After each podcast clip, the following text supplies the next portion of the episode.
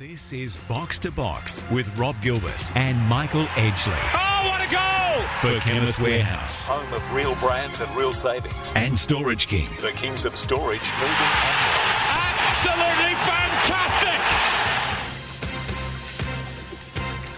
Hello and welcome to Box to Box, the show that is everything football. You're with Rob Gilbert and Michael Edgley to run the rule over the past week in the World Game.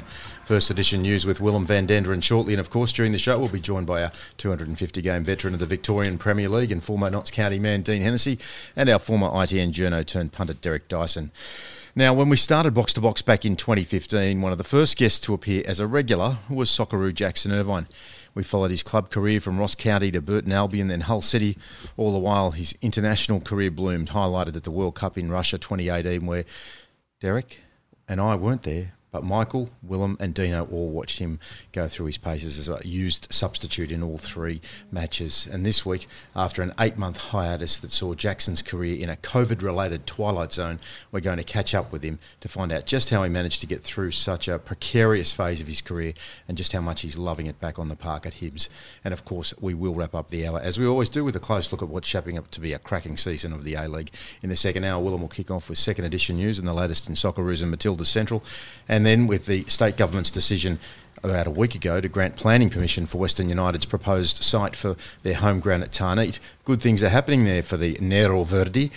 Michael, a big week in football. I'll ask Willem who the Nero are in a moment. I think he might just know who they are. But uh, looking forward to talking to Jackson after such a long break. Uh, we left him alone for a while. We were tempted to ask him, but you know it was a tricky situation for the young fella. So it'd be great to talk to him. Yeah, looking forward to talk to Jackson. Jackson's a great friend of the program, and um, everybody has high hopes for Jackson and his international career with the Socceroos. And he's gone back to his second home, hasn't he, Rob? Uh, Scotland, uh, where he will get a warm embrace. And he's teamed up with Martin Boyle, and they've already formed a good partnership on the field. But also looking forward to Willem's news segment because no doubt he'll reflect on Matt Simon's 200 games with Central Coast. And wasn't that a uh, an emotional roller coaster ride for all Central Coast fans, but including the Simon family, who uh, their club uh, got off the canvas 2 0 down to 3 2. And Alen Stajcic, or Stage as he's called now, I think the, he wants us to pronounce his name Stage, um, he will be smiling from ear to ear because he's got them purring beautifully. And uh, and well and well and truly, uh, they're in the hunt for finals. So, Willem, you must have some news. Well, before he does, he's going to answer the question, the cryptic clue. It'd have to be Sassuolo, wouldn't it, Rob? Of course it would, the red and black, as uh,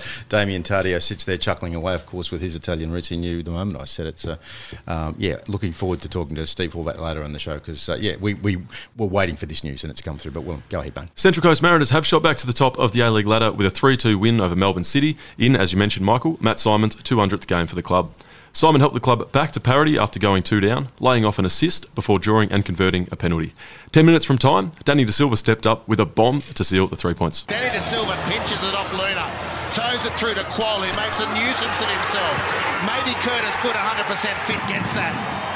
But Danny De Silva pumps on and blasts it home. Rob, they have been the story of the season so far for mine in the A League. Matt Simon, I think it's probably fair to say, has looked finished at times across the past 18 months, but he's just turned 35. He's playing some of his best stuff. And as you mentioned, Michael, uh, a little notice at the end of the uh, the broadcast last night that his Shaka celebration is for his daughter, who had some issues at the start of her life, and they're all very pleased that she's still with him, and that's a little tribute to her. Certainly is, but um, Matt Simon, much loved right throughout the competition. Even there were so many uh, tweets from uh, some of his opponents that he's played against and uh, former teammates, but um, some fantastic uh, memories that he created for his family. Rob, you must um, you must have uh, felt the, the love in the in the room for Central Coast and Matt Simon. Yeah, absolutely. And, uh, you know, everyone on this uh, show knows I've got a soft spot for the Central Coast. Uh, they are uh, a team that represents a region that doesn't have any other sporting side. And for a guy like Matt Simon, who's such a stalwart of that club, yes, he did go to Sydney FC for a little while, but he's uh, he's yellow and black through and through. And to, to reach that milestone with a win against a genuine contender at home in a team that's just defying all expectations, it's a great story. Green Senator Sarah Hanson Young has again slammed Fox Sports with their coverage of the W League, following last week's gaffe that saw the broadcast cut to a crew member on a webcam. It was the latest in a string of errors that seem incongruous with the $40 million the federal government handed to Fox to broadcast women's sport. Hanson Young called the errors disrespectful to players and fans. Earlier last week, Fox apologised for what they called two one off incidents, which I found amusing terminology. Rob, um, it couldn't get any worse, Michael, could it? Until last Friday night, we got introduced to Tuba Man. Well, it's happened on Melbourne Victory broadcast, and everybody in this show will know my uh, involvement with women's football, and obviously uh, uh, with Melina Ayres uh, and Paige is always to take a close look at what's happening at Melbourne Victory, and it's happened two weeks in a row. And all I can say is, uh, without pulling any punches, you know, um, the, the, media world's a small world, but uh, Fox Sports are they have probably got women's football at the very bottom of the barrel in terms of priorities, and it doesn't happen for the women's rugby league uh, on Fox Sports, and it doesn't happen for women's cricket on Fox Sports, but it just seems to happen regularly for soccer or for mm. our, our, game football on Fox Sports. They really need to lift their game. Sarah Hanson-Young, there is uh, most of what she says I completely disagree with, but that one mm. I do agree. Yeah, I think the thing is that. Um, on the one hand, they uh, they have actually uh, committed to broadcasting more women's games. But if you're going to do it, you just got to do it right. They're not using NEP. But even when it goes well for them, they've got one camera. Yeah. Um, the, the no replays. Um, you know. Um, dubious sound effects. You know, there's there's so many problems with the broadcast. Mate, I'm not I'm not um, justifying anything that's gone on. It's a it's a, uh, a, shocking state of affairs, and hopefully, you know, you get to the rock bottom and you you get better. Someone surely. Having said that, would be massively when the football was on last week, it was fantastic, mm. and I got a big shout out to Dom Ronaldo, good mate of mine, who was uh, calling the the W League for in Adelaide for Fox Sports, and Robbie Cornthwaite, who did a fabulous job. Mm. Awesome research on all of the players, and they really added to the to the broadcast. So it was a good product when we, we saw it. We just, I think, it, we'd love to see two cameras at these games, though, Rob. Mm. The Australian professional leagues have announced their first appointments since taking control of Australia's four domestic leagues. Ant Hearn will lead the APL's commercial activities, including marketing, sponsorships, and rights negotiations, having previously worked for Foxtel's streaming service Streamotion. Michael Tangay will join as uh, strategy and digital director, having spent 10 years at New York based Nielsen Sports. He's worked with the NBA, NFL, MLB, PGA, and MLS. Michael, they are quite the resumes, and they seem to be appointments that have been taken well by the public even though most people may not actually be aware of who specifically these guys are. Yeah, I don't know these guys at all, but uh, only read the press release and their resumes and a couple of chats to a few people during the week said that they're very impressive appointments. So um, that's pretty pretty uh, impressive announcements, and uh, if uh, they can continue along those those types of people that desperately needed in this game to help lift it and uh, and uh, get a return for all the investors in the game, the fans and uh, and the owners. So. Um, yeah, well done to the professional clubs and the people behind that decision, and um, I'm looking forward to the impact that they'll make in, in due course. Western Sydney have regained their biggest loss from the last off-season, with Mitch Duke to return to the club on loan from Al Taawoun. The former skipper scored 18 goals in 37 matches in his previous stint at the club before signing a two-year deal in Saudi Arabia last August. He returns, Rob, having not played since January and will have to complete 14 days of quarantine before being available to Carl Robinson. And I think it's really important because we saw last week against the Jets for the fact that they've got a new club and there's a good feeling around the mm. Wanderers. They always seem to regenerate they can't execute. They can't put the foot on the throat. They let the Jets right back into that, and in the end, we're probably lucky to get a point, I think. And Duke is one character who can remedy that, I think. Yeah, that was a massive uh, loss when we first heard he was leaving, uh, especially with uh, a new regime coming into the club. They, at the time, talked about finding replacements, and uh, the only replacement they could find was him, which is uh, great to see. So Wanderers are going okay uh, with uh, expectations for a far better back end of the season than is going along right now. So Mitch Duke will only be um, positive news on the park when he arrives. Major sponsors of the Tokyo Olympics have begun scaling back advertising campaigns and delaying marketing events amid increasing concerns about July's games. Anonymous discussions with 200 sources have revealed sponsors have been discouraged from contingency planning despite national cases hitting record numbers in January. A survey has revealed 80% of the Japanese public think the games should now be delayed or cancelled. Michael, it seems that this no plan B remains to be the party line from for now, filling out more of what we heard last week from the Japanese Prime Minister. Obviously, um, everybody would be aware of the the, um, the challenges that the Australian Open tennis is facing at the moment with a an infection uh, um, outbreak, uh, albeit just one positive case as we record this program on Thursday evening. Uh, that may change in time, but I think the biggest problem for the Olympics is the public sentiment in Japan is turning. And when uh, when you read reports like that, that sponsors are pulling, you know, the pre-event advertising because of uh, reputational damage, I think it's uh, it sends a, a, worrying messages for any athletes around the world that are hoping that the Olympics will go ahead. I think it's in grave doubt.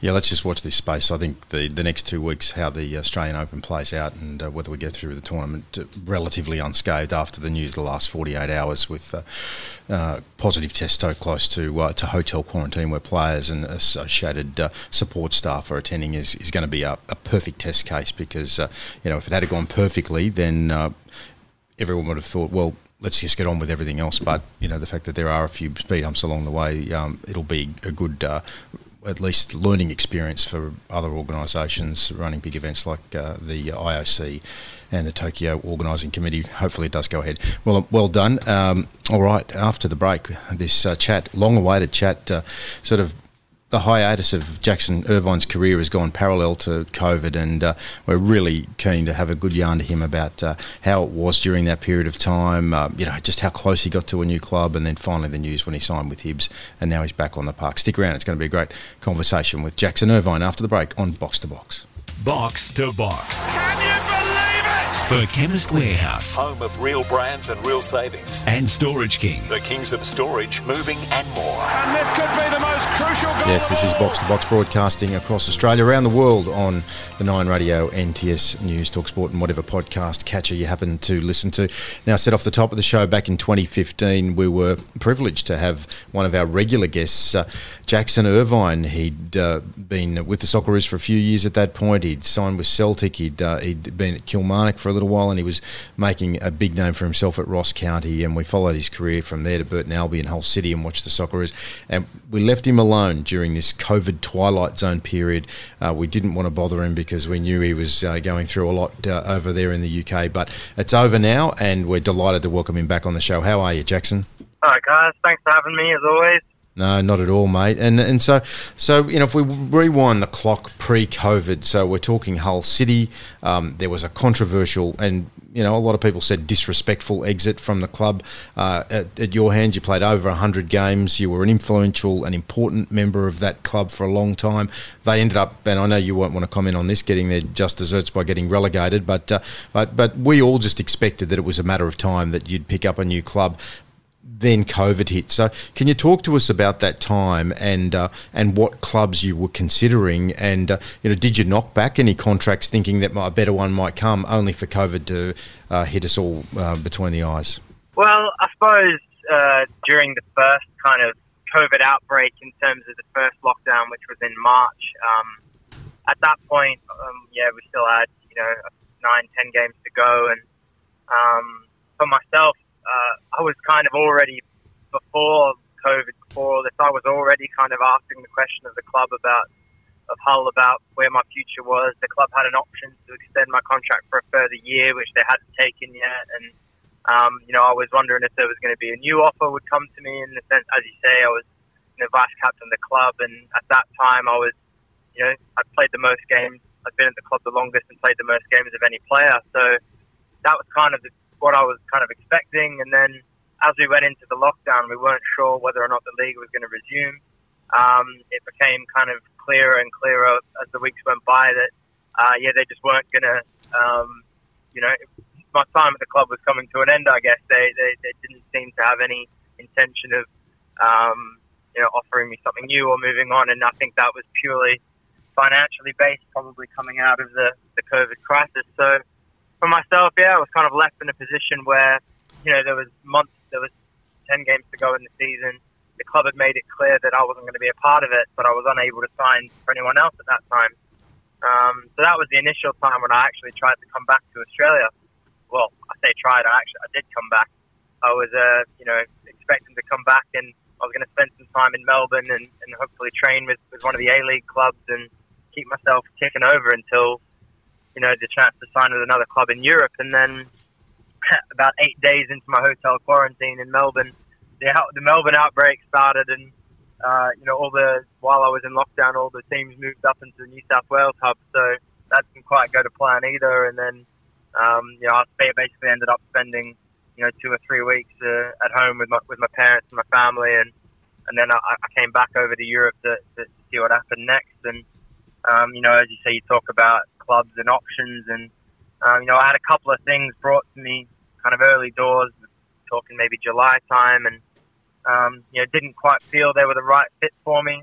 Um, but you know, in hindsight, uh, that's the way it goes. Sometimes, you know, they you have options, well, not many, but you have a couple of things come to you, and then all of a sudden, um, you know, things dry up, and and you find yourself kind of in, in no man's land for a long period, which was very frustrating. So, yeah, it was a crazy few months, and and you know, I found myself kind of all over the place trying to find the right solution for for you know the, whatever was going on at the time, and um, you know, as you say, it took me a long time to be able to find the right option. I guess in the end. That situation, Jackson. Um, can you just talk about talk to us about uh, how anxious you were? I mean, all um, all your fans back here in Australia, we were all worried about uh, just.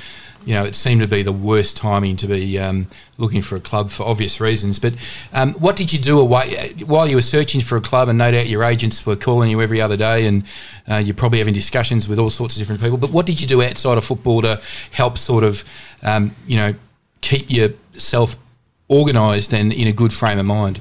Well, you know, as, as say, it's uh, during the COVID kind of lockdown world. It was um, obviously it was difficult having to not being able to really do anything or you know see your friends and family and stuff. So you know, in terms of um, you know, my partner was unbelievably supportive through it all, and so was obviously my parents at home, and um, so you know, friends and family, and even more so as well uh, in, from a football point of view. I had some great support from the obviously the national people within the national team.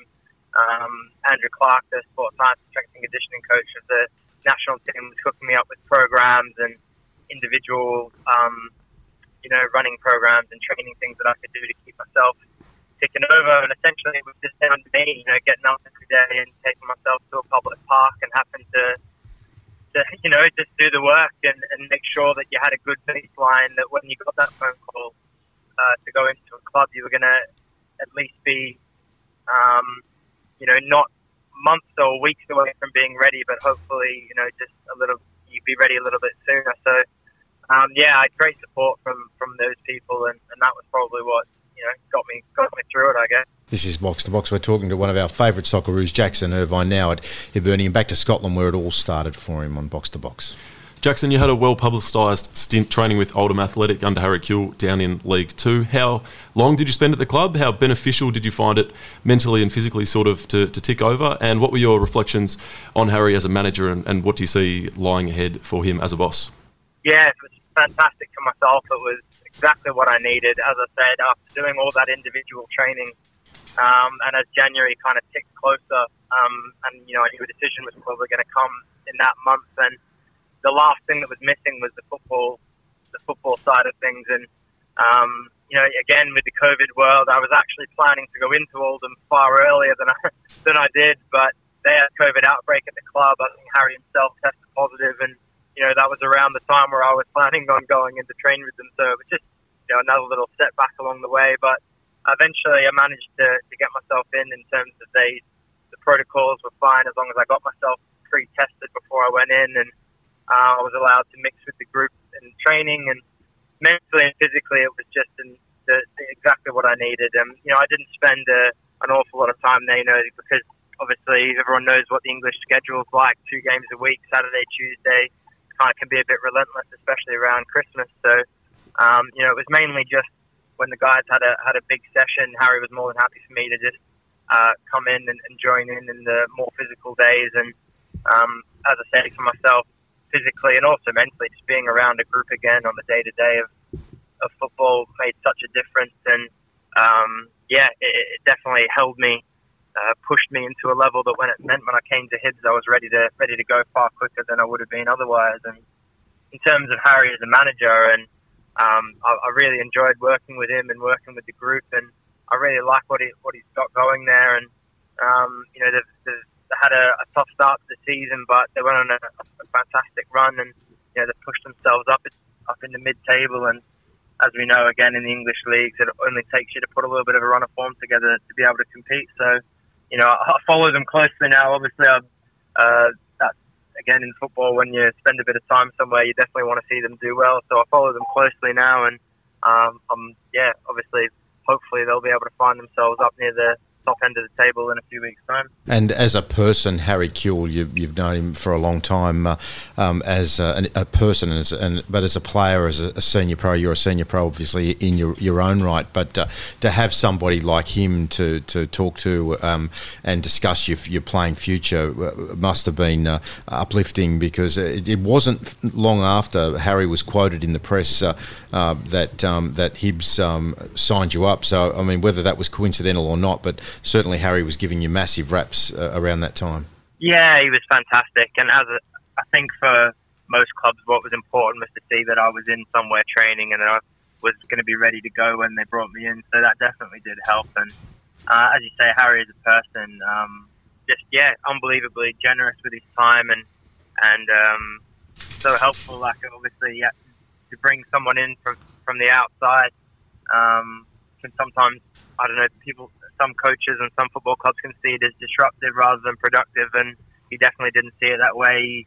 You know, he was saying to me throughout training, and you know, if I was if I saw things within the team within the group, you know, it was, it was great to just uh, to be a part of it and see what see again what he's like as a manager on the day to day because um, you know he's shown that he can have success at, at that level, and I've got no doubt that he's going to keep progressing with his career as a manager and um, you know, we'll see him at a, at a, at a higher level as well at some point, I'm sure.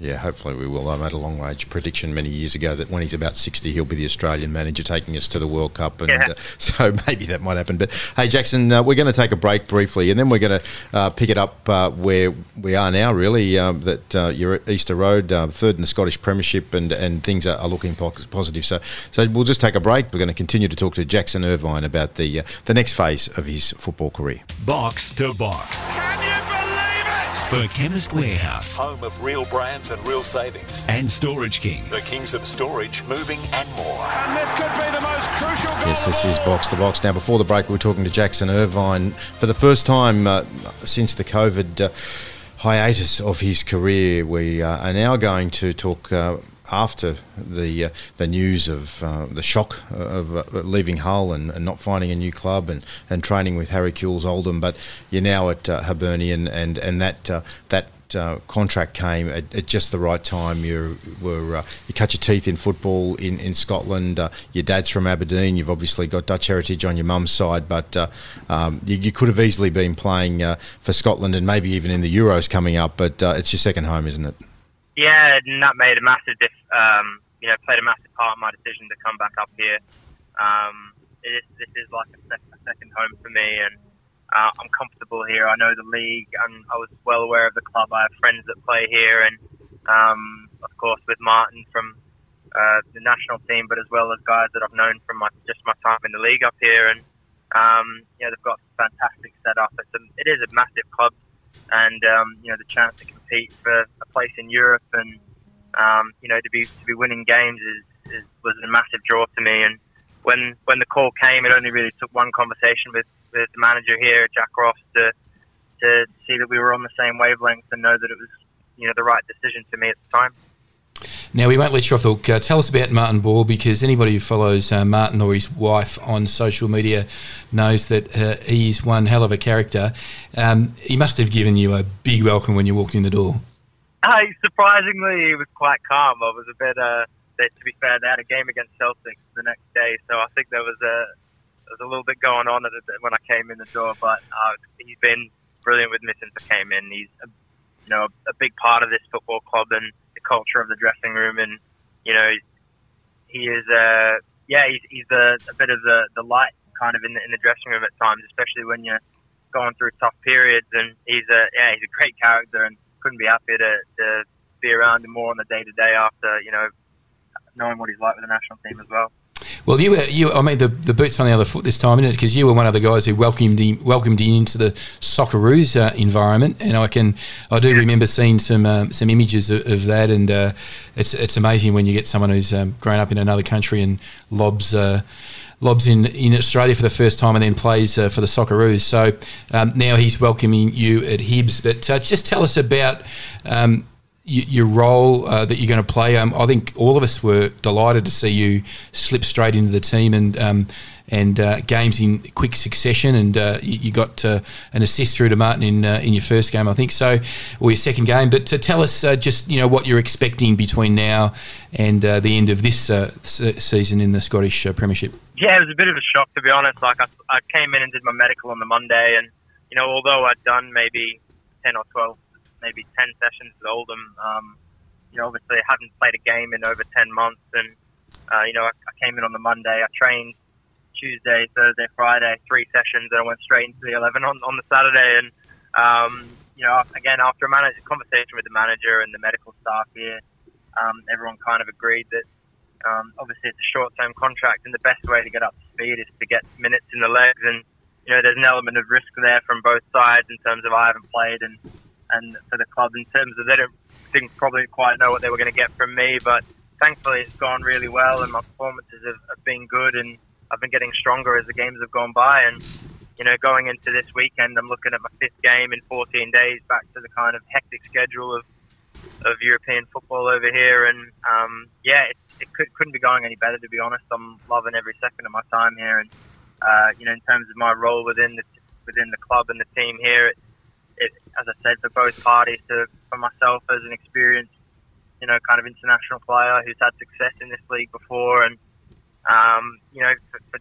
the manager to be able to bring me in and, and help the squad, kind of with a, with that last push to try and uh, secure third place, that it made sense. And um, you know, for myself, I'm capable of, you know, he knows my, my versatility and particularly within the midfield area, playing as deeper or further forward, and I'm a threat in both boxes. And yeah, everything that that I that I can do seem to fit within the you know philosophy of the football he wants to play, and thankfully, you know, kind of seeing the results of that already. This is box to box. We're talking to Socceroo Jackson Irvine. Uh, he's with Hibs now at Easter Road, one of the most intimidating uh, stadiums in all of Europe when there's a crowd there, which there's not right now. But um, Willem, uh, far away, mate. You've got a couple up your sleeve.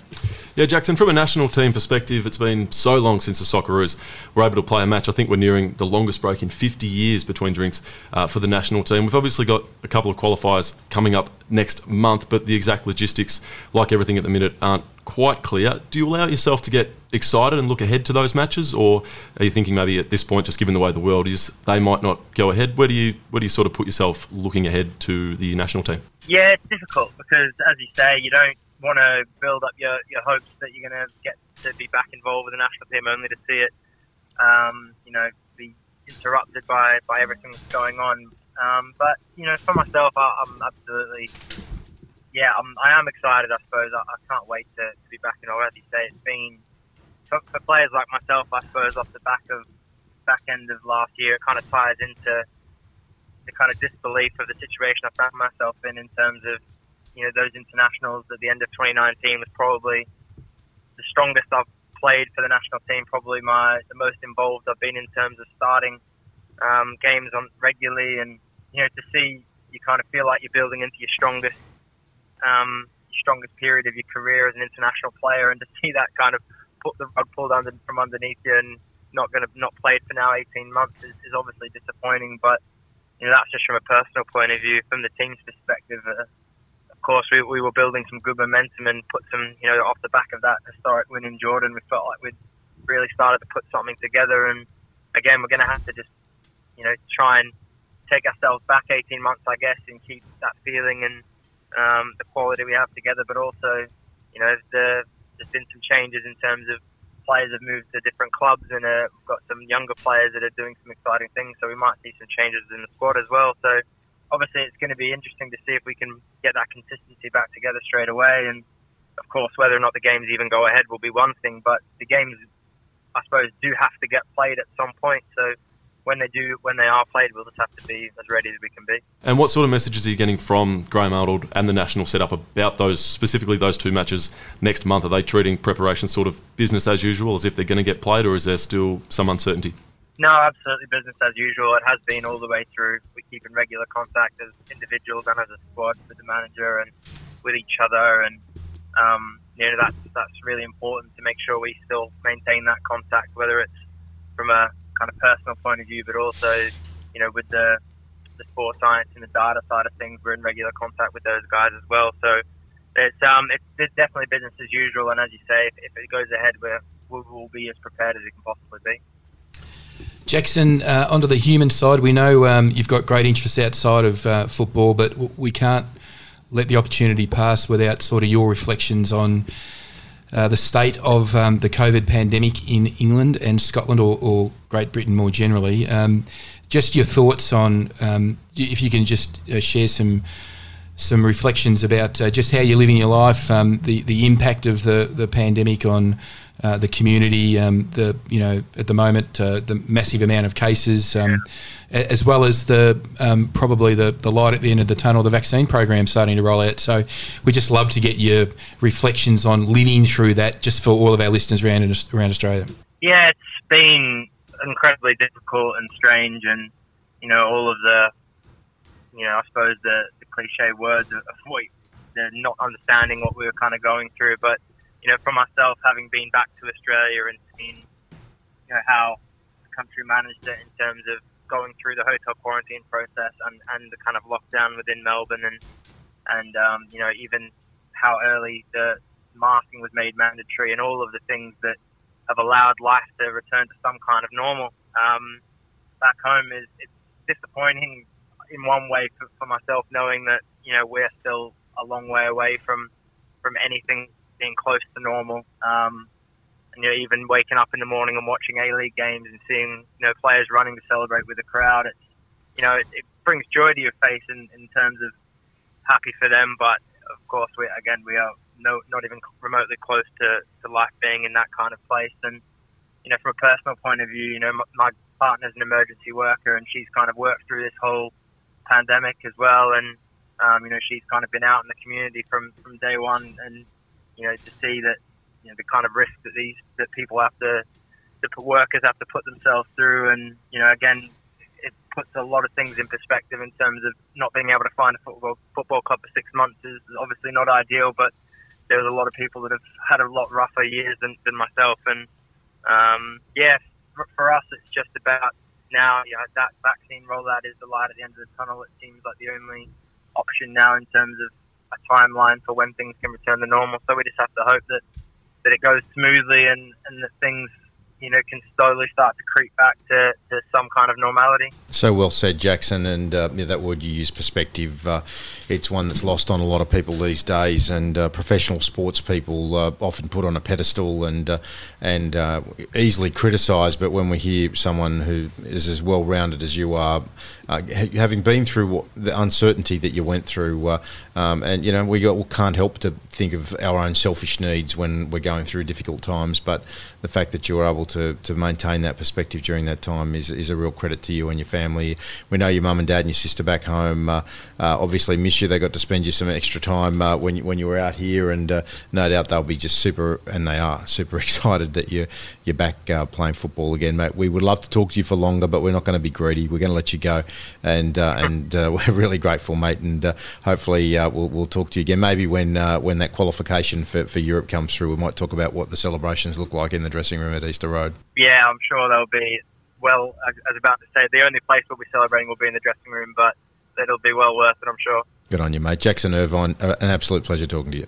Thanks, guys. Much appreciated. What a class act. Jackson Irvine is Socceroo, Hibernian. Um, he's played uh, elite football for many, many years now. We, we know his family and uh, we've followed his story for, for a long, long time. It was just wonderful to be able to, to catch up with him again and hear the, the whole story, the trajectory of the story from the, the difficult times through to uh, they are as they are right now. All right, guys. Well, we're going to uh, get back to the local stuff and we're going to talk A League. Willem's got a, a, wrap up of what's been going on in the past week or so and a look ahead in the A League on Box to Box. Box to Box. For Chemist Warehouse. Home of real brands and real savings. And Storage King. The kings of storage, moving and more. And this could be the most Yes, this is Box to Box on Nine Radio, NTS News, Talk Sport Broadcasting across Australia on the NTS network and, of course, on whatever podcast catcher you happen to tune into. Hope it's dropping in your inbox on a regular basis. We appreciate your support. Uh, now we're going to talk A League in a moment, but before we do, our good friends at Storage King have got one of their best deals of the year. every single year you see this four week deal, this one month free offer come into the market, and it's a perfect time to take advantage of decluttering your home. So if you're moving, if you're renovating, or you simply, as I said, need to declutter your home or office, you need to call Storage King right now because when you store before the 15th of February, you'll get one month storage free. That's right, one month's storage free. So visit storageking.com.au to find your nearest store. And you can store it with Storage King because they are always looking to give people back some space as we hear a little bit of emergency action. You can hear the coppers, Melbourne, the fireys maybe trying to get into the local Storage King store to store a bit of emergency gear. Conditions apply, not for the emergency workers, of course. Storage King, they are the kings of storage, moving and more, aren't they, boys? And big, big supporters of us. Michael Willem really enjoyed that chat with Jackson. Uh, we um, were tempted a few times to contact him, but um, we, we didn't during that period of time. And the moment um, he uh, he signed up with Hibs, uh, we reached out after a couple of weeks, I should say, um, let him settle in, and he said, uh, "Yep, happy to have a yarn straight away." As he always does, Jackson always very, very generous with his time. Onto the A League for this week, though, Rob. Round seven. We're going to kick off on Friday night in Adelaide at Hindmarsh. Between they're hosting Perth Glory. I thought Michael that Adelaide would run ragged by Brisbane. It looked super sweaty last Saturday night up at Redcliffe Stadium, but as we know, they are a different side at home, and they've got the Red Army behind them. They've got a couple of significant ins as well. George Timotheou, Tommy Juric, who you'd expect would start, and Javi Lopez. From Perth's perspective, we know they had that three-game road trip in Victoria. They were hard done by in the first couple of games, so I was really glad for them and Richie Garcia to see that they took the three points that they definitely deserved against Melbourne City. However, we've been um, forecasting for a while that they are going to have at some point all of their strikers fit and available, and this is the week. So I'll read you some names, Michael, and then I'd like your starting front three this week: Diego Castro, Bruno Fornaroli, Carlo Armiento, Andy Keogh, and the goal-scoring Nick D'Agostino. Yeah, it's a tough one, isn't it? I think when you've got um, Castro uh, ready to play, if you don't play him, you want to have a hard look at yourself. It just depends how what sort of shape he's in, whether they want to give him a, a certain amount of time. Um, but he's got to be your first start in, the, in that three. Fornaroli and uh, and uh, Andy Keogh is probably who I would go with. Yeah. And at the other end of the pitch, interesting, they've left out Liam Reddy for their last couple, Robin. They've been going with true journeyman Tando Velaphi, who's been at a multitude of clubs and has hardly really played consistently across his 10 to 12 year career in the A League. So good to see him getting an extended run. But he extended took his run. chance when, when he, did when he take got it, run. didn't he? And um, and uh, when you, you take that chance, not just regulation saves, we're talking about a couple of uh, you know serious stops that uh, that kept Adelaide in the game and, and helped them win points. So you know, uh, Carl Veart's a, a seasoned professional, and any uh, manager at that level always wants to keep uh, his number one keeper and his backup uh, on their toes. So yeah.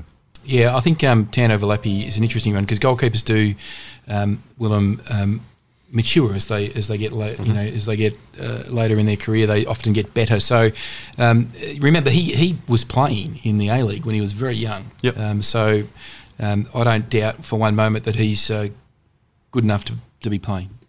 Moving on to Saturday afternoon, Brisbane Roar hosting the victory up at the aforementioned Redcliffe. And the Roar can go top here. I think the Mariners have definitely made the headlines, have been the biggest story. But Brisbane have certainly gone under the radar. I mean, Well, with two the games in week- hand as well, let's Absolutely. not, not um, forget that that uh, they not only go top, but they'd still go have a game in hand over, over Central Coast if they win that. And Dylan Wenzel Halls has been crucial to their success. Four goals and two assists from the eight goals their team scored. So he's been Yeah, involved in, he's in three quarters of the goals. And he's finally bringing that. We know he's got the talent. We know he's, Yeah, he's got he's the, been um, a couple of really good judges in my network say that he's a bit of an opportunist, but I think he's more than an opportunist. I think he's quite a good player, but uh, you, you can't uh, tip Melbourne victory there.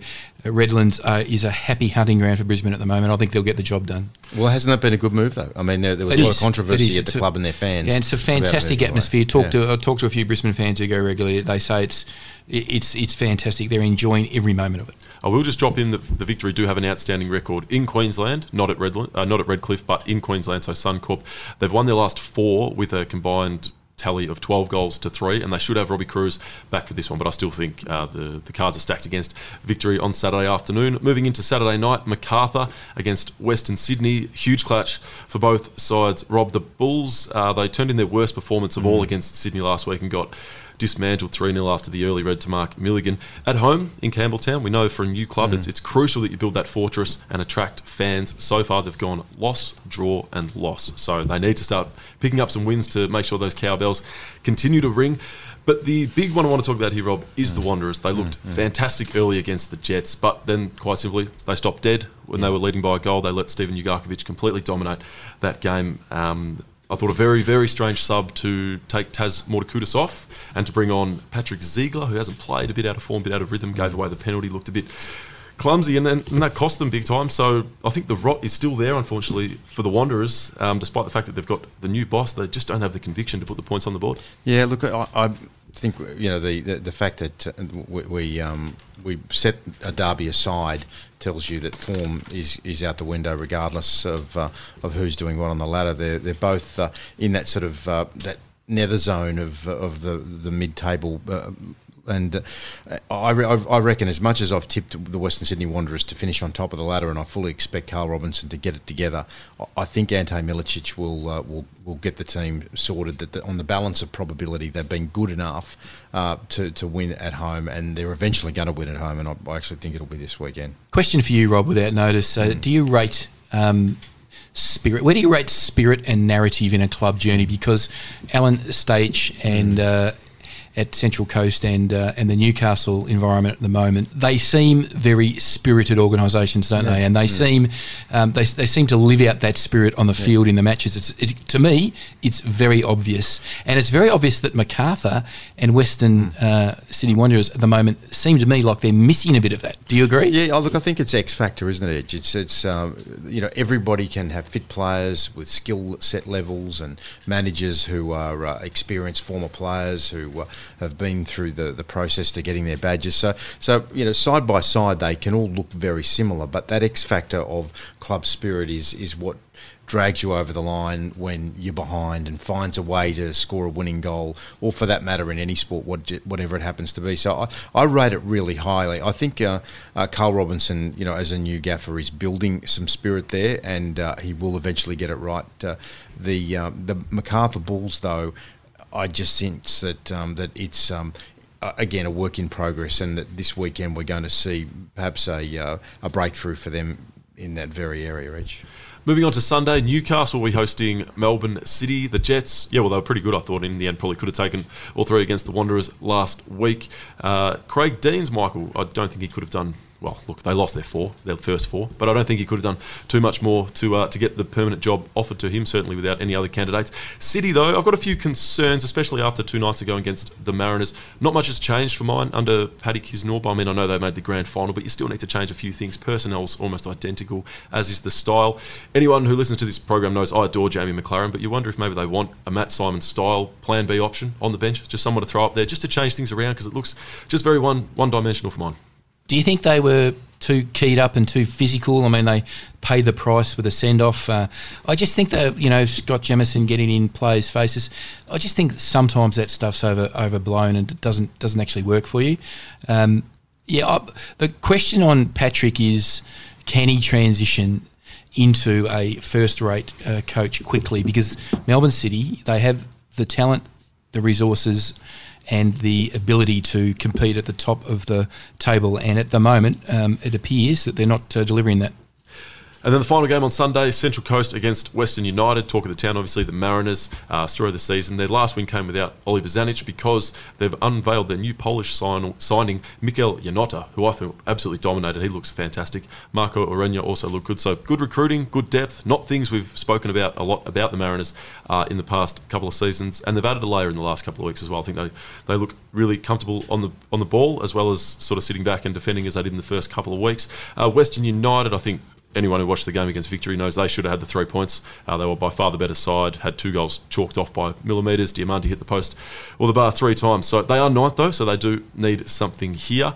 Uh, and then moving on to Monday night, Sydney FC will face Wellington at Kogarah. Uh, and if things go to plan for Sydney and results fall their way, they could go top after this one as well. They're actually not too far off it. Kosta Barbarouses, Michael, he needs a spell. He's playing as poorly as he has, unfortunately, in his 12 years in the A League. And Patrick Wood uh, is the man who needs to start. He scored two goals, and then we have two matches midweek on Tuesday Brisbane against Macarthur at Redcliffe, and the Wanderers against the Victory at Bankwest.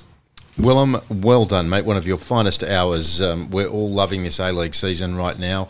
Uh, everybody said that when uh, a lot of the money went out of the game and a lot of the high-profile players left, that uh, the uh, the league would uh, would uh, drop substantially. But we're seeing a lot of young players coming through, a lot of players getting opportunities, and there's a lot of competition from one end of the ladder to the other. It's going to be a great um, season. Yes, as I tell everyone else to wrap it up, and I'm not doing it. Wrap it up, Oh, Rob.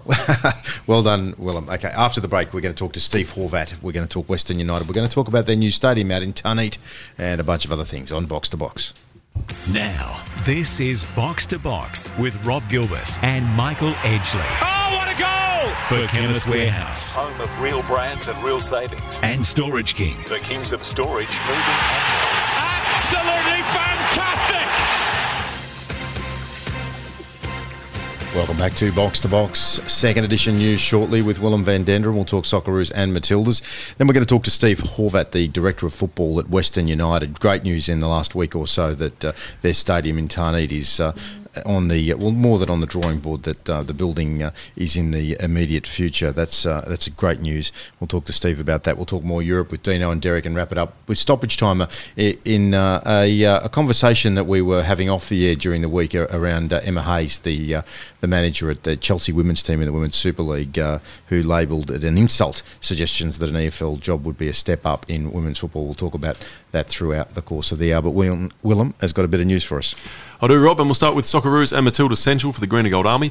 It's hopefully not long now until our Socceroos return to World Cup qualifying action, and we know the Matildas have a huge next four years ahead, so make sure you're on the Green and Gold Army mailing list for info on all overseas tours. Sign up at ggatravel.com.au. Guys, we'll start this week in Saudi Arabia, where Brad Jones has added more silverware with Al Nasser, keeping a clean sheet in a 3 0 win in the final of the Saudi Super Cup.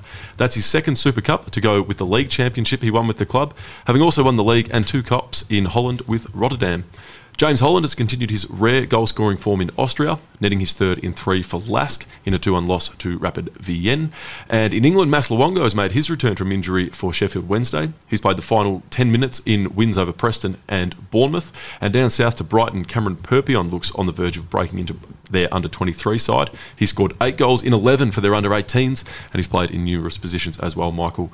To Arsenal, Matt Ryan could be in line for his debut this Saturday night, our time, if he can overcome a minor hip complaint, and by all reports, it looks like that will be the case. Number one keeper, Bernd Leno, is suspended for their trip to Aston Villa, so fingers crossed he can get on and he can impress. Oh, go Matty Ryan. It was a big night for him. He was a Gunner fan as he grew up. If Derek was listening, he'd be so happy. So go, son. Go, But Matty. it, but it was just a shame that uh, when he had the opportunity the other night, uh, when uh, Bernd Leno was sent off, that uh, he, I was listening to the coverage on the BBC, thinking, "You beauty, Matty Ryan's going to come on," and then the next thing the commentator said was, "Matt Ryan's unavailable for this match," and, and I thought, okay, well maybe he's probably thinking that, uh, that's not such a bad thing because they might start leaking goals, but in the end, it didn't happen. And that's the early game on Saturday, so it could be good. Prime time, 11.30 on the Australian Eastern Seaboard, so fingers crossed for Matt there. To our Matildas, Sam Kerr scored her 10th goal in 17 for Chelsea this season. They put four past Alana Kennedy's Tottenham in the league. Kerr then watched from the bench as Chelsea put six past a West Ham side, including Emily Van Egmont and Mackenzie Arnold in the League Cup semi-finals. To Holland, Amy Harrison was on the score sheet for PSV, netting their second in a 6 1 win over PEC Zwolle in their cup competition. And in France, Ellie Carpenter's Lyon and Laura Brock's Guingamp progressed in the Coupe de France Feminine, but Mary Fowler's Montpellier were bungled out. The big news from the Premier League across the week Southampton have remarkably found themselves again on the end of a 9 0 Premier League defeat, this time to Manchester United at Old Trafford. The Saints had Alexandre Jankewitz dismissed for an awful tackle after just two minutes and were much later in the match reduced to nine men, Jan Bednarek sent off in the dying stages. In between those two red cards, seven United players found the net as they once again drew level on points atop the Premier League. Michael, our dear friend Ralph Hasenhüttl, the Alpine Klopp, who gets more of a mention on this show than just about any Premier League manager, I think, um, I think they actually weren't that bad. They weren't 9 0 bad. I think 6 1 was probably a fair reflection. They did have a goal scored, which shouldn't have been chalked off, in my opinion. And that last red was very harsh when they were 6 0 down. So I'm going to give them a 6 1 for that one. Yeah, look, it wasn't as bad as uh, the scoreline suggested, but it's an ugly one, isn't it? Um, they've actually had a very good season, so um, you know there's still time for them to regroup, so to speak. They won't need too much. We know that uh, there's so much quality in these Premier League squads; it can go your way from time to time. And, and this season, isn't it, Rob? It's just been up and down. Yeah, it has been, and uh, I guess if uh, there's one club that can prove you can. It's proven you can come back from a nine 0 drubbing. It's uh, at Southampton. So uh, unless uh, there's a repeat uh, in the next few Wonder how weeks or months Tom or so. Smithies is feeling after that. Yeah, I know. I was thinking of him, uh, but uh, yeah, they'll they'll bounce back. They're mid-table. Manchester and, uh, United, on the other hand, you've got to take your chances when they come with them, don't they? and they needed to improve that goal difference if they're any Did- chance did against? City. Right. Yeah. The African Nations Cup final will be played this Monday morning our time, with Mali to face Morocco in Yaoundé, Cameroon.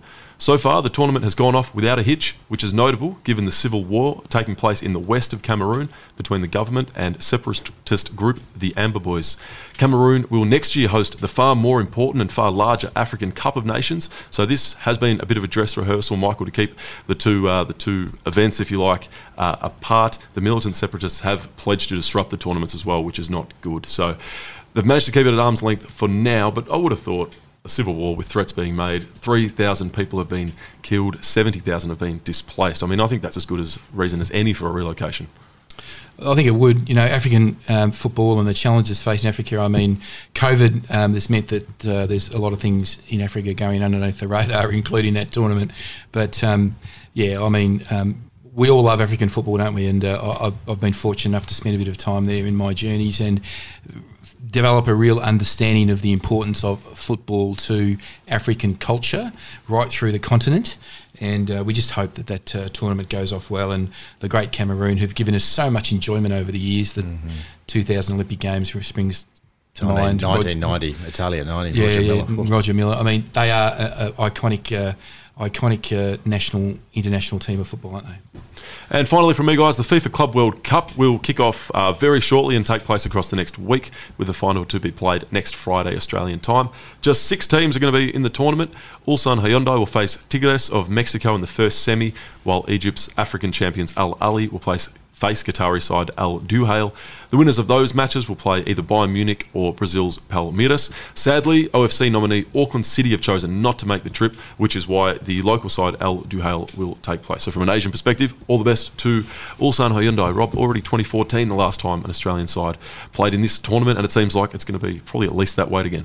Yeah, you'd think so, given the uh, the performances over recent years in uh, in the Asian Champions League. But uh, look, who knows? Um, Western Sydney came out of nowhere, so it could happen sooner than we think. Hopefully.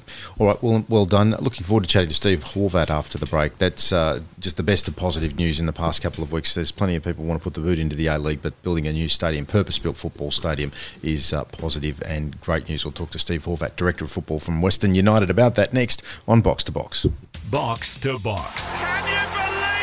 Can you believe it? For Chemist Warehouse Home of real brands and real savings. and Storage King. The kings of storage, moving and more. And this could be the most crucial goal. Yes, this is Box to Box on Nine Radio, NTS News Talk Sport. When it was announced a couple of years ago that Western United had been given the expansion franchise, it was a bit of a surprise to a lot in football. But one of the uh, aspects of the uh, the deal that they put to the uh, FFA at the time was that they were going to build a brand new purpose-built stadium in the western suburbs of Melbourne in Tarneit. It took a little while to hear the news that it was actually going ahead, but in the past week or so, we've heard the news from the Victorian State Government that it's not that far away. And to talk about it more, Director of Football at the club, but Steve Horvat. How are you, Steve? Yeah, good. Thanks for having me on, guys. And uh, yeah, it's been a it's been a big couple of weeks for the football club, no doubt. Yeah, it sure has, um, and, and and just positive news for football all round. Uh, the very fact that I think it just gets lost in the the bigger sporting conversation around this country that a purpose-built football stadium, a boutique size, which once it's built will have uh, uh, an incredible atmosphere uh, for football only in a state where the oval game is the one that's on the, the front page of the news all the time. So when you, you see uh, Chris Pehlivanis uh, hailed the state government's decision a couple of weeks ago, he said that uh, you know after the day that you got granted the license, this was obviously you know the second biggest piece of news. It's um, it's a real positive for not just your club but football in general. I think it was sort of the trifecta. It was sort of the last domino to fall for our football club. Obviously, like you said, we initially got the license. Uh, that was one. The deal when it was finally struck with Wyndham in relation to um, the value capture of, of the land and being able to build such incredible football infrastructure was two. And then, you know, the last piece to fall, like I said, was the state government planning amendment, which happened uh, last Friday. And yeah, look, it was obviously the last hurdle for us to cross. And you know, we've you know, and I know people out there have been saying, well, why is it taking so long? Well, to build a development and a precinct, a sports precinct like we are, you know, you don't get uh, these sort of approvals in uh, in a couple of months. It takes a really long time, and, and we've invested millions of dollars already throughout the planning process, so that when we did get this point, um, we could transition into starting the build very quickly. So, you know, the stadium is designed up to I think 95% of the complete. Uh, sort of plans. Um, so yeah, it really uh, bodes well for us to be able to start turning dirt very soon. Steve, for those uh, listeners right around Australia um, who might not be aware of the nuances of the of the development, it obviously includes uh, a um, a residential development as well as the uh, academy and uh, training fields and and obviously the stadium. Um, um, a, f- a few questions that. Uh, um, people in my network that were interested. I mean, everyone is just so excited. Um, I think they feel that Western United um, has arrived now. That the, they know the stadium is going to be built and it's going to be a home that will um, generate memories for you know for decades to come. But um, what chance is there that there'll be a train station on the V Line um, passage which goes right past the development site, and also is it reliant on any public funds? Um, and uh, the other questions that they were asking was just what is the construction timeline? Yeah. You know, I think people are going to doubt us until we they see a picture with a shovel in uh, in the ground. You know, but you know we can we can confirm, and just by timelines, you know, we're looking to start construction by the middle of this year, and with uh, a completion before the Women's World Cup in 2023. So um, that that A League season we will be playing uh, in our in our home home stadium. But yeah, it, it's an enormous development. You know, when you think about, we're also building a, a second smaller stadium, which is probably around about a four thousand seat stadium, which you know will have the opportunity as another training venue, but also the ability to play NPL games, to play women's games, to, to host tournaments and, and, those sort of things, and, and feature matches in that stadium. So you know, there's there's a lot of there's a lot of detail to come out in, in the wash, um, but it, it honestly will be will rival you know many of the great facilities that you see clubs building around the world. You know, there'll also be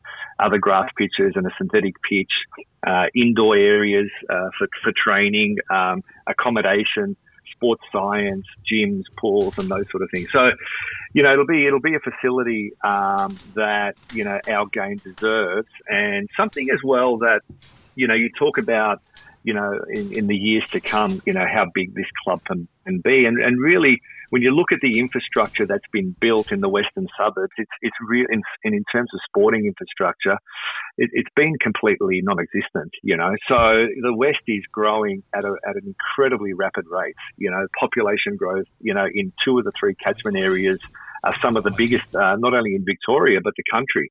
So, you know, we are, are developing a precinct that you know, will bring the community together. And, you know, along with Wyndham Council, who are uh, investing in the training fields as well. There'll be a community aspect to those grounds as well, so that community clubs, community football programs can have access uh, to, you know, world class facilities as well. So it's really exciting, not only at an elite level, um, but also in the community level, you know. And, you know, if you look at the West, it's just a sea of suburbs, you know. So this will really be a, sort of a home for people uh, who are in the region and can come and come out and have, have a have a meal, have a have dinner, come and watch a game, and, and, be involved in the club and, and any other sports that are in the region. But you know, outside of the of the council contribution uh, to the training grounds, I mean, this is 100% privately funded via the Western Melbourne Group, and it's an incredible opportunity for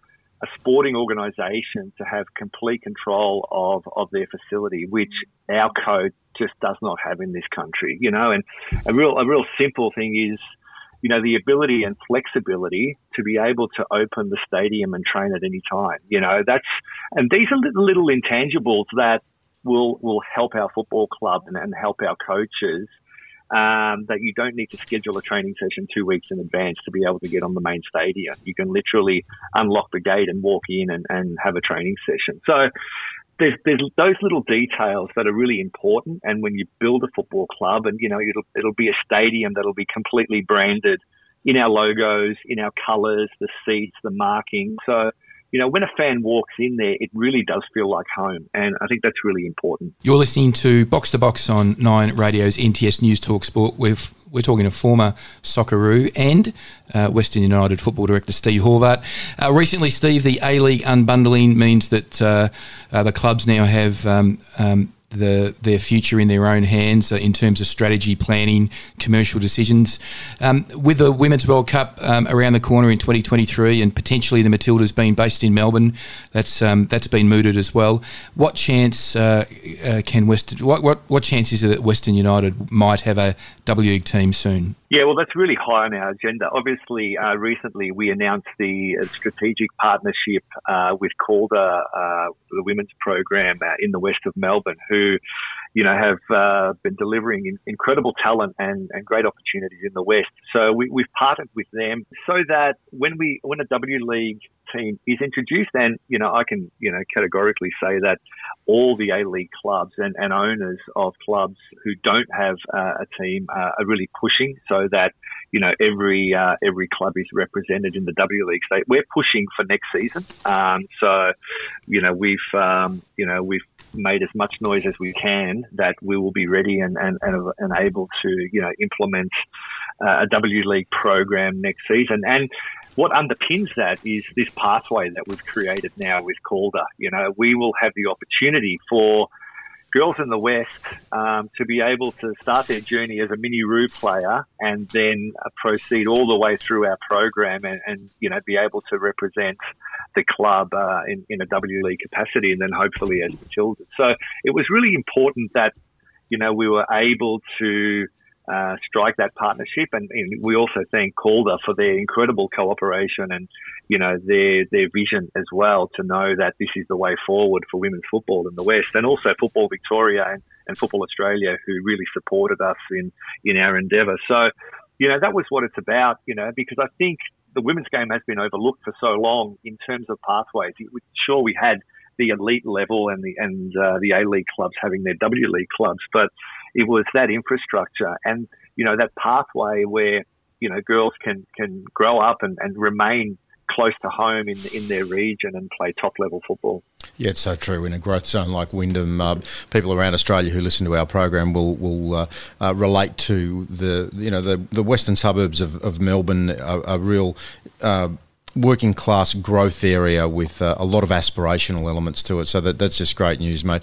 Hey, um, Steve, tell us on a different subject. Uh, the last several weeks, uh, the uh, the topic of the national uh, second division, the B League, the Championship, whatever it ends up getting called, uh, has been front and centre. tell us what, what's Western United's view on this, and and your expectations of of just how realistic the the current conversation is around getting it up in the the next few years, the foreseeable future is probably a better way to explain it. Well, look, I'm not really close to the discussions. I haven't been involved with, uh, you know, with the process. You know, it's it's only what I read uh, and the media releases that come out. But look, you know, we're football people. You know, we've built this club uh, and and are investing more than any other A League club has done to date in facilities and infrastructure for our game. So you know, we want to create opportunities. And I can see that, you know, there's been a lot of discussion about pathways for talented young Australian footballers. And we need many more teams. Obviously, we need to expand the A League uh, as well. And I think the owners have made no uh, secret about their intentions to, to grow the competition. But also, it needs to be underpinned by a very strong second tier. Now, you know, I, I don't think the the NPL maybe the structure is working at the moment, but you know, if there's an opportunity to, to create a, a, second division where it's, it's, you know, probably got a lot more investment so that the training and, and the quality and, and, uh, the, uh, the competition that young Australian footballers can play in is, is a lot higher, then there's no doubt I'm all for it. You know, obviously, the the, the, the next question you probably follow along is is around promotion and relegation. Um, you know that that's a separate topic that you know will probably take time. You know, I think the establishment of a second division needs to make sure it's it's it's funded well uh, and it's um, you know it's secure and uh, and can you know can hold its own over over a long period of time. Uh, and when the clubs are, are ready, then that discussion can be had.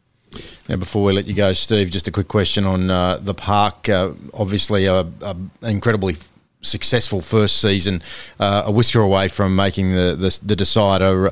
But this year, you've, you've been involved in in the best game of the season so far from a pure entertainment point of view against not, Perth. Hey, not for not for me, guys. That's for sure. hey, mate, you won yeah, at least. But uh, you know, uh, ninth on the ladder, a game in hand against probably half the clubs above you on the ladder, and two uh, ahead of Central Coast. There's a long, long way to go. Um, uh, you've got a, a great squad. Um, celebrated Andrew Durante's milestone 400 games uh, uh, recently. Obviously, expectations are to be in the, the top four rather than the bottom four, mate. Yeah, look, no doubt. You know, and, and I agree. We do have a very strong squad. We've recruited well. We've we've topped up in areas that we needed to, and, and I think we've played some great football this this season already. You know, we were unlucky against Melbourne City in our second game. Um, obviously, you know, the game you're talking about.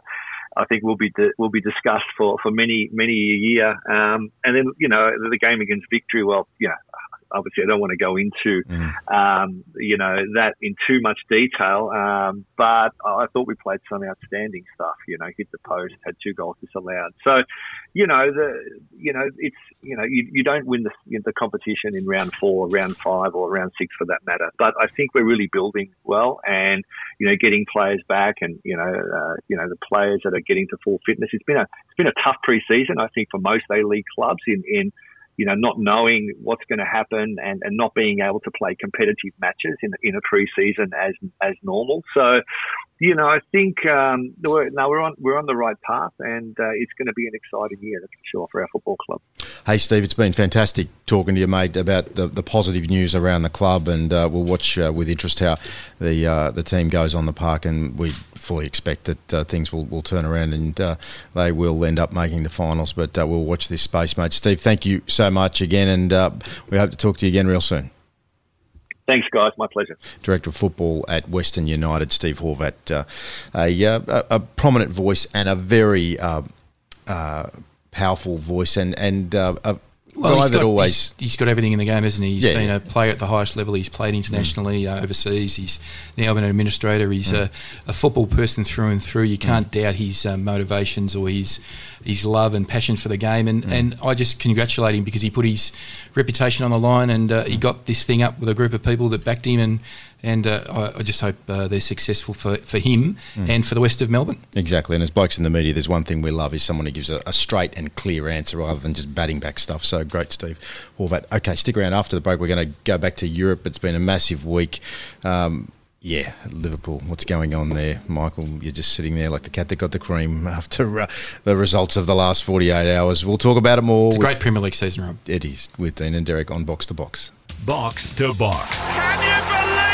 Can you believe it? For Chemist Warehouse. Home of real brands and real savings. And Storage King. The kings of storage, moving and more. And this could be the most crucial yes, this is Box to Box on 9 Radio, NTS News Talk Sport. We talked plenty of Europe in the show so far. We will talk some more of it in a moment with Derek and Dino.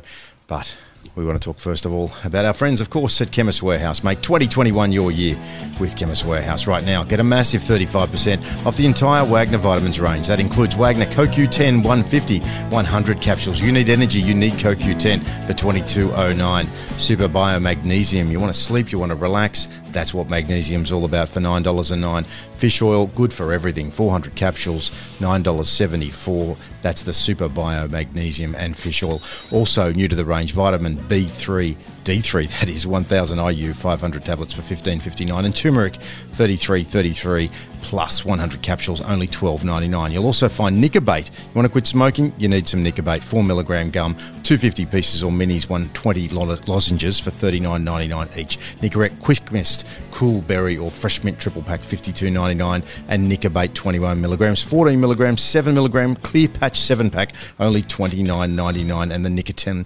L range for 16.49 So you want to quit smoking, invest some Nicobate, Nicorette, Nicotinell. It's all there at Chemist Warehouse. Lowest prices, gentlemen, every day.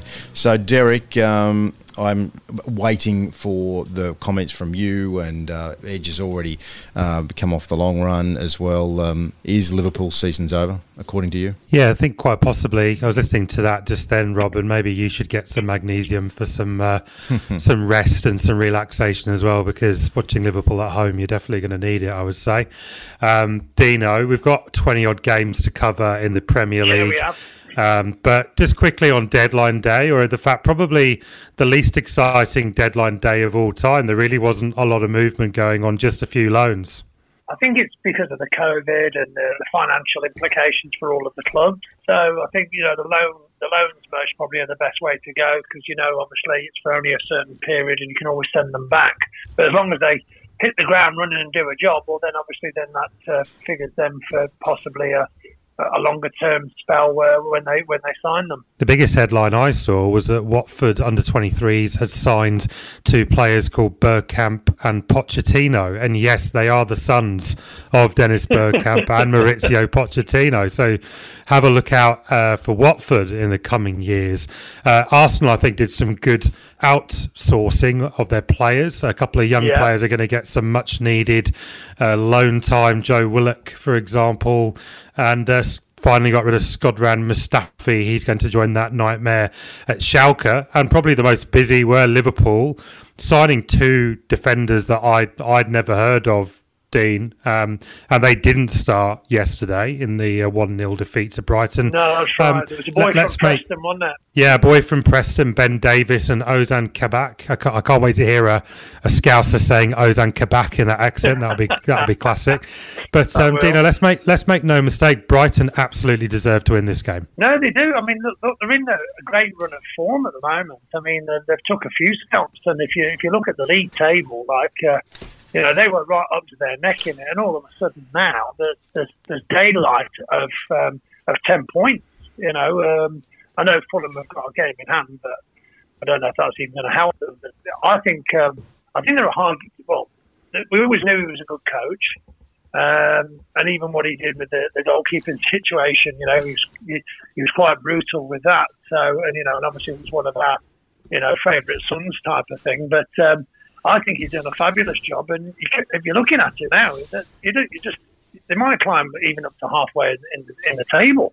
So it's a it's a great story. Rob, Liverpool were playing with a makeshift defence and a goalkeeper, but they only conceded one goal. And even with that, you would expect a team with the quality on the field to beat Brighton and Hove Albion. Um, what are you? What are your reflections? It's the attack that's the problem, not the defence. Well, that's exactly what I was going to say. They they can't score at home, um, and uh, and they're conceding, uh, despite the fact that um, you know they uh, still have uh, um, a quality defence with um, Virgil van Dijk out. They don't have a world class defence, and uh, it's the likes of uh, of Mo Salah, Sadio Mane, Roberto Firmino, and and they're just unable to put it in the back of the net. Um, we were talking off air um, in. Uh, um, our chat to, to Steve Horvat, uh, who we spoke to before the break about the uh, the impact of uh, of no crowds, and and uh, I was just saying to him that I, that I couldn't believe that if there had been a full crowd in the Kop, that Liverpool wouldn't have at least pulled back uh, the equaliser in that game. But they, yeah, they, they just look uh, um, lethargic, didn't they? Uh, and and that was coming off the back of some good results in the, in the previous week or so that gave you some hope. So, uh, look, I'm not prepared to write them off just yet, um, but uh, it's obviously going to rely on on Manchester City to to stumble. Next game for Liverpool, Rob. Yeah, well, look, I guess that's the thing. Uh, I, I, I think that stumble uh, uh, is is just that um, that uh, far away, and, and I, just really don't know whether um, they're capable of, uh, of of getting the job done against uh, you know the, the, the, the favourites for the competition right now. Pep Guardiola seems to have all the answers for all the clubs, and, and that's without uh, the likes of Kevin De Bruyne and Sergio Aguero. I mean, their their, their defence um, has been uh, the equal to their attack, so just amazing. Dino, we'll move on from City because, to be fair, they're a bit boring at the moment, and by that I mean they're just relentlessly winning games very, They very are. comfortably. Thirteen from thirteen, uh, top of the league with a game in hand. Loads of stories, uh, stuff to talk about with uh, United, though. The most obvious one with Saints is, you know, it's nine 0 again. Um, do you think that last one came back to haunt them, or was there anything different about this particular mauling? No, look, I um, I mean, I saw the the first mauling uh, by Leicester live. You know, it was a horrendous uh, weather down there, and I, and, I, and I just thought, you know, I couldn't believe what I was seeing. And then the United one, I mean, to be fair, they had two men sent off for the last whatever period. I think they scored four goals in that period. But you know, look, I think from a Man United point of view, and for, for Man United supporters out there, uh, they had a ruthless streak in there to go. Well, you know what? We've got the advantage. We're gonna we're gonna knock the nail in there, and and sometimes they've been you know guilty of not doing that. So you know that could be another another bonus to Man United in in in their pursuit, and they're not a million miles away from Manchester City. So I still think there's a lot to play in the top four, top six, and I'm really, really impressed with West Ham United's form. Well, until you, uh, Martial scored his second goal, um, they were um, it was a different goal scorer for United, and uh, you know, so the goals are coming from all over the place. So while Liverpool are struggling to get a goal, you know, Man United have just got goals sort of everywhere in the team which will be very pleasing for them. Other lines coming out of this game Southampton have requested the Mike Dean and Lee Mason do not officiate any more of their games. Yeah. Quite a, quite a passive aggressive move. Do you think that red card was justified in the, in the game, particularly the, the, the one where he looked like he had pulled back the player? I thought there was a couple that were dubious. You know, uh, uh, was it the one where it just flicked it, like the knee flicked and, and, he went down? The Martial yeah, that's one? It. Yeah, Martial. Yeah, yeah. For me, that's not a penalty.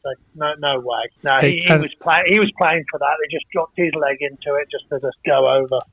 Martial knows what he's doing. I think fair enough. Like he knows how to win penalties, but I don't think it would have affected the result, Dino. But yeah, it may no, not have been as much of a mauling with that that result. They were already down to ten. Um, lots of sad news around the Premier League with with social media abuse for players. Alex Jankewitz, who was sent off as um, abused along with, with other players over the last week. And again, I don't know what, what else we can say on this podcast apart from that, you know, it, someone something needs to be done, and the people that are doing it are cowards, and they need to stop it. Um, no, great. What do we know about?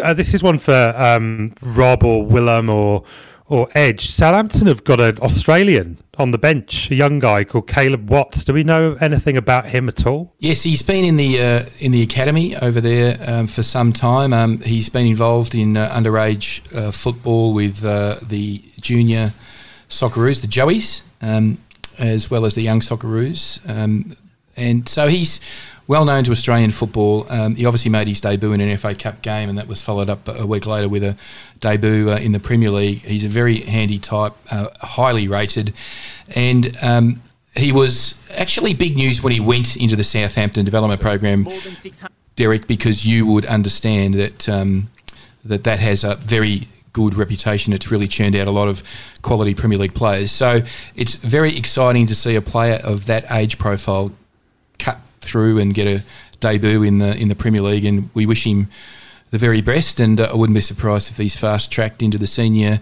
setup soon, based on uh, the types of performances he's been delivering. Can also play for England as well. Remember, Jen. So just watch out. why, um, why, would you want to do that? you know, why would you um, want to do that? Dino, you yeah. mentioned the Hammers before. They were great. Jesse Lingard, tell us about him. Yeah, look, he's always had it in the locker. I mean, you know, he's had some good moments at Man United, but then obviously as you know, changing of the guard and managers and bits and pieces. Sometimes you're you're not you know you're not the same flavour as the, the last manager where he had a lot of faith in them, and then all of a sudden, you know, he's in the reserves and playing youth team games and stuff like that. We're not even playing at all. So I think he's just gone. I've got to get out of here and um, and tell you what.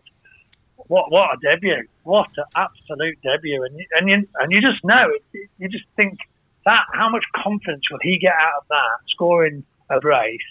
And then he's going, well, when's the next game? Because I'm, I'm ready for it. And I, I think he's just a fabulous addition. The other big one was a huge win for Sheffield United as well. The beat West Bromwich Albion.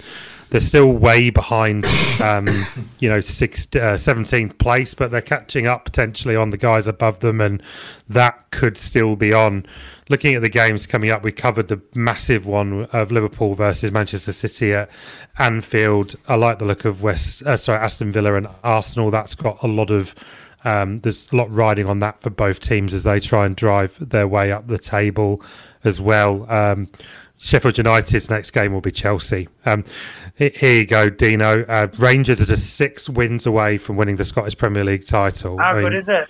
How could you have predicted that at the start of the season? No chance. I mean, look, it's I think it's 27 games, 75 points, 24 wins, three draws, goal difference oh, 60 plus, and you got Celtic 52. Even though they got the two games in hand, it's it's pretty well over. And six games. I mean, I think you know that could be the making of um, uh, Steven Gerrard. You know, he's put a marker down. It's going to be the tenth, you know, the tenth one in a row for Celtic, and and, and obviously that's disappeared. So um, unbelievable. I, I, can't I can't believe how uh, poor Celtic have been this season. Yeah, absolutely. It's a, yeah as as good as Rangers have been, Celtic have not been good at all. So we have to wrap up there, Dino. Edge did want me to mention the chaos at Marseille. Andres Villas Boas has gone uh, for criticising the club's board. 300 fans stormed the training ground. Might have to talk about that another time. And yeah, Rob, as, as, just unbelievable. Big problems at Marseille. Um, Rob, I couldn't choose between my two handing back stories today. Um, there's a guy who's just signed for Lazio's under 19 called Romano Mussolini, and yes, he is the great grandson of the dictator Mussolini. Uh, but I reckon you'd change your name, wouldn't you? well, there's a there's a good segment. I think Colonel Gaddafi's son played in Serie A as well. He did. So I think there's a segment that's a stoppage time for next week. Dictator's yeah, sons, yeah. but the best the, be- the best ones for me was. Uh, um, th- four goals in 34 minutes in the Dutch league, and they were scored by a man called Jizz Hornkamp. Yes. Uh, Edge, if you could be called Jizz Hornkamp for the day, what would you do?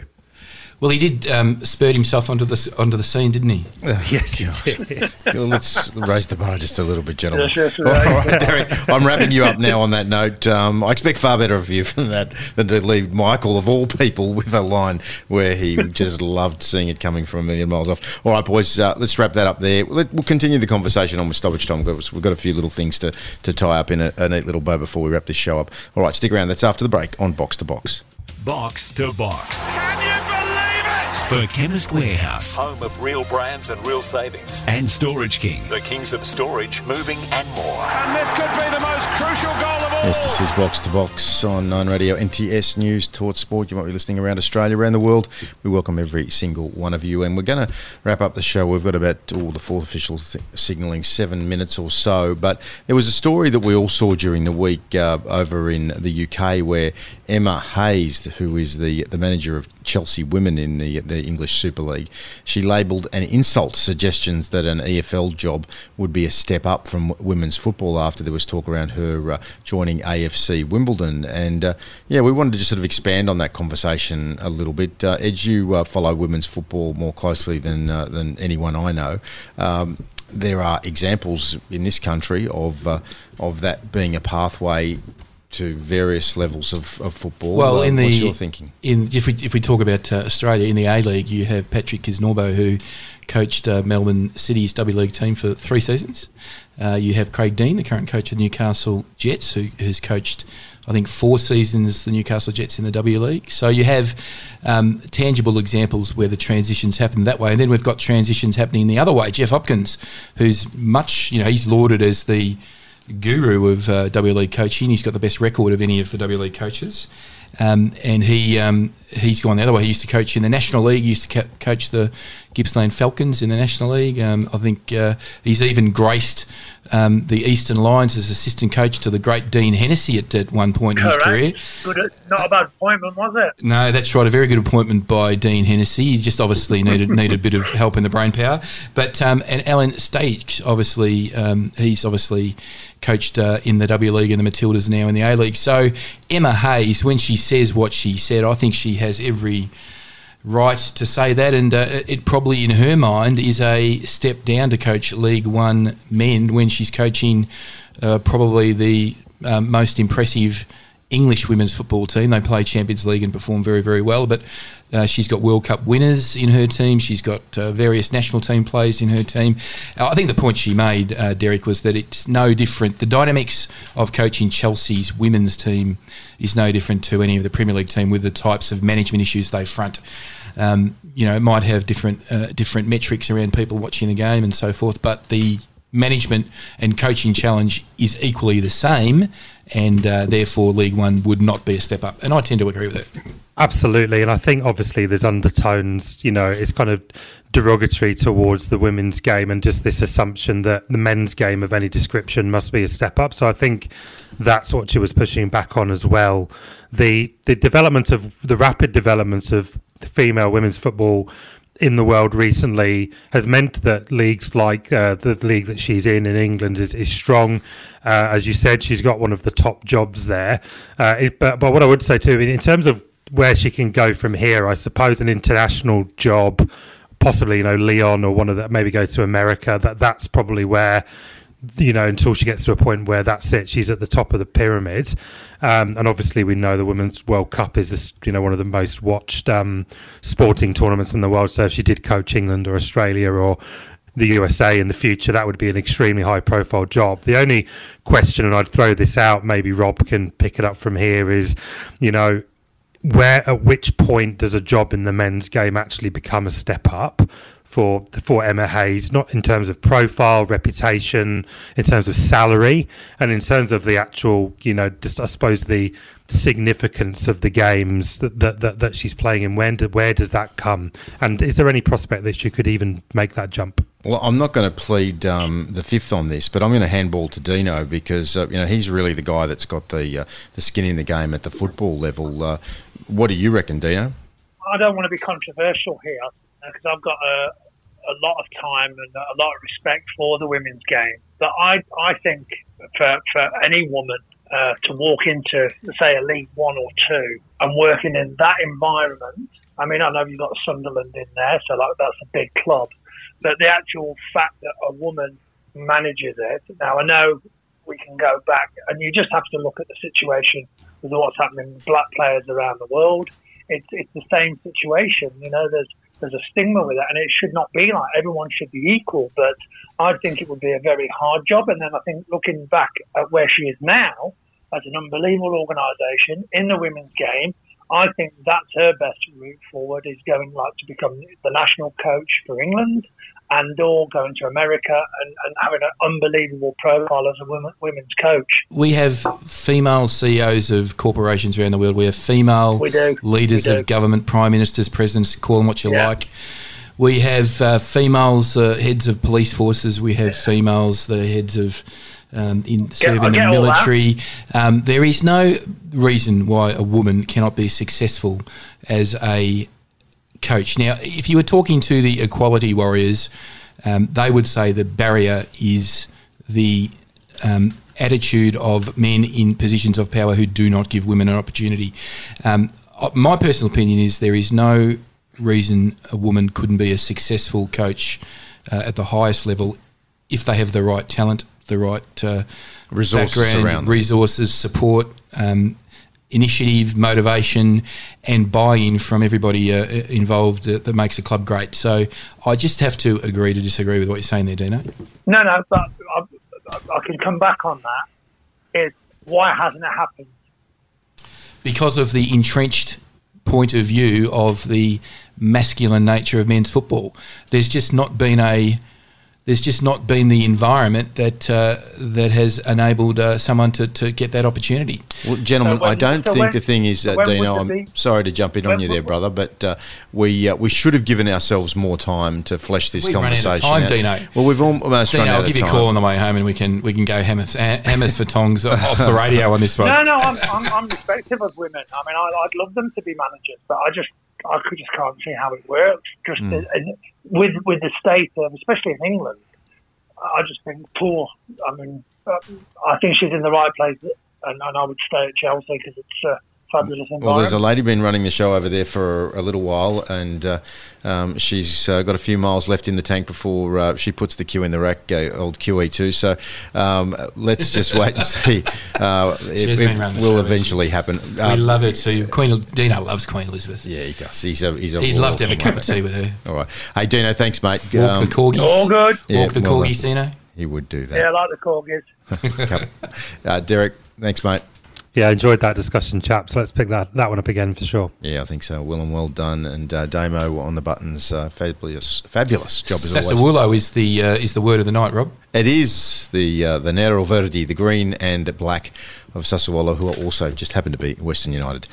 Thank you. The cryptic question at the top of the show, if you, in case you weren't listening. All right, stick around. Thanks, Michael. Um, we'll go. Thanks, Robin Willem and, Derek and Dean. We will do this all again, and we'll go from one end of the pitch to the other on in the World Game on Box to box. Correct.